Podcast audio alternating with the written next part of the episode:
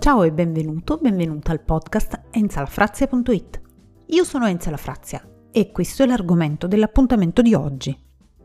Email persuasive, i segreti dell'email marketing per sedurre il lettore.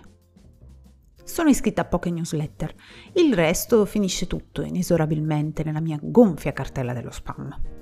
Intendevo farti notare quanto sia importante finire tra le poche email superstiti alla terribile piaga del leggo la mail ma non ci clicco o peggio, cancello la mail senza neanche averla letta. Scrive le mail persuasive, capaci di conquistare chi le legge, è il sogno di tutti noi comuni mortali.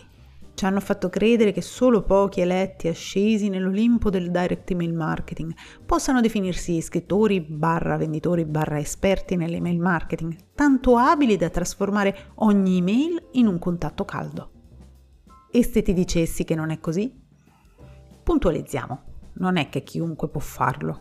Come avrai forse capito ascoltando i miei podcast e leggendo i miei articoli, non credo alle pillole magiche, alle cure miracolose e ai metodi per guadagnare 14.000 euro al mese impiegando solo due ore del tuo tempo. Sicuramente credo nell'efficacia della preparazione e credo che l'unico trucchetto che esista sia imparare il mestiere. Se mi seguirai fino alla fine ti darò qualche consiglio cotto e mangiato per rendere i destinatari delle tue mail pronti per ascoltare ed accogliere il messaggio. Insomma, trasformare le mail promozionali in email persuasive è possibile e alcuni si stanno applicando per rendere tale strumento la chiave del proprio business online.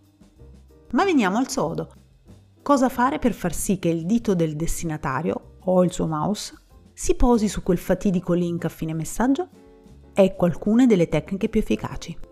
Definisci il tuo obiettivo e comunica il tuo messaggio, senza giri di parole. Le mail persuasive sanno ciò che vogliono e vanno dritte al punto. Mostrano subito i vantaggi ed il valore aggiunto che il lettore riceverà cliccando. La lista che le riceve viene condotta, paragrafo dopo paragrafo, verso l'obiettivo. Non serve spendere troppe parole o rimbambire il lettore con troppe informazioni. Bando ai giri di parole, fai capire subito di cosa stiamo parlando. Tanto non vendi nulla di illegale. Non vendi nulla di illegale, vero? Scrivi in prima persona. Anche se sei il mega direttore galattico della Ital Petrol Ceme Termotessil Farmo Metalchimica, sei sicuramente una persona con un volto, dei sentimenti, una storia. Se parli di te, renderai il rapporto con l'interlocutore più diretto. Usa un linguaggio comprensibile e colloquiale.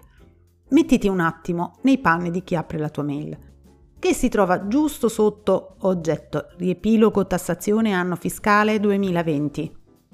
Non vorrei mica che le tue parole si confondano con il burocratese del commercialista? E dai, sono finiti i tempi dell'egregio signore. Usa un linguaggio grammaticalmente corretto, senza slang, senza tecnicismi, uno stile chiaro e colloquiale benvengano frasi tipo che altro? Lasciami spiegare. Che ne pensi? Scrivi suscitando emozioni. Cerca di toccare emotivamente chi legge. Dagli subito una sensazione, un'emozione. Poi torna con i piedi per terra e avvalora quanto hai fatto sentire con numeri, argomenti concreti. Poni domande. Usare domande e punti interrogativi aumenta l'efficacia della mail e coinvolge anche l'interlocutore più assonnato. Quando un utente legge una domanda, la vocina nel suo cervello ha l'impulso irrefrenabile di rispondere.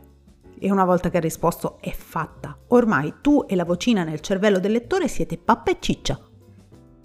Scegli le tue parole con precisione.